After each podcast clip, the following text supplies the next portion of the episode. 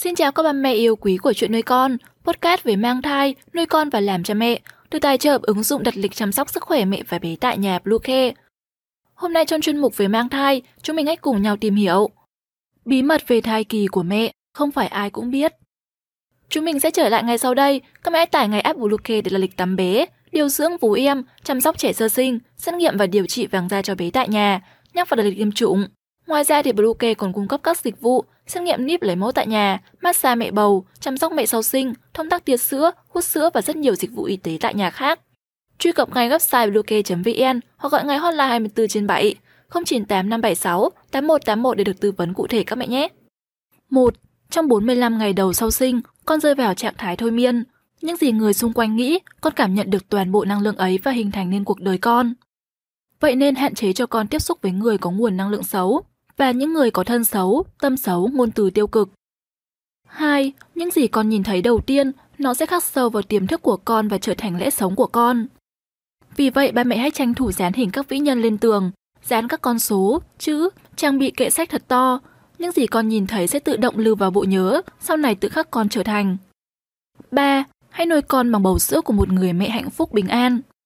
Bởi khi mẹ căng thẳng stress thì tinh thể sữa nát như thức ăn trẻ nôn ra vậy.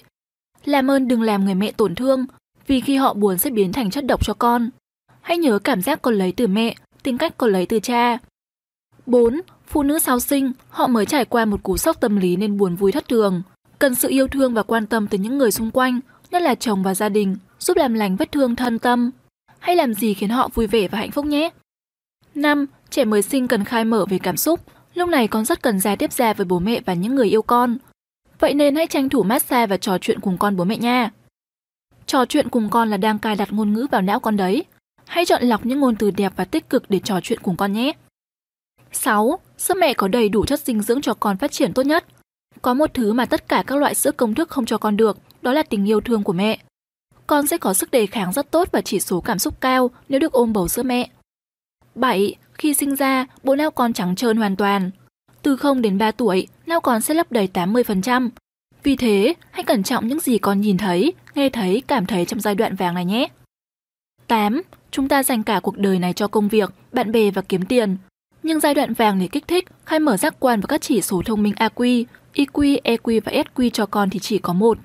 Hãy tận dụng khoảng thời gian quý báu này bên con các bố mẹ nhé. Dạy sai ở tuổi thơ, cả đời con lỡ dở. Lớp tuổi thơ của con, con vàng không bù được.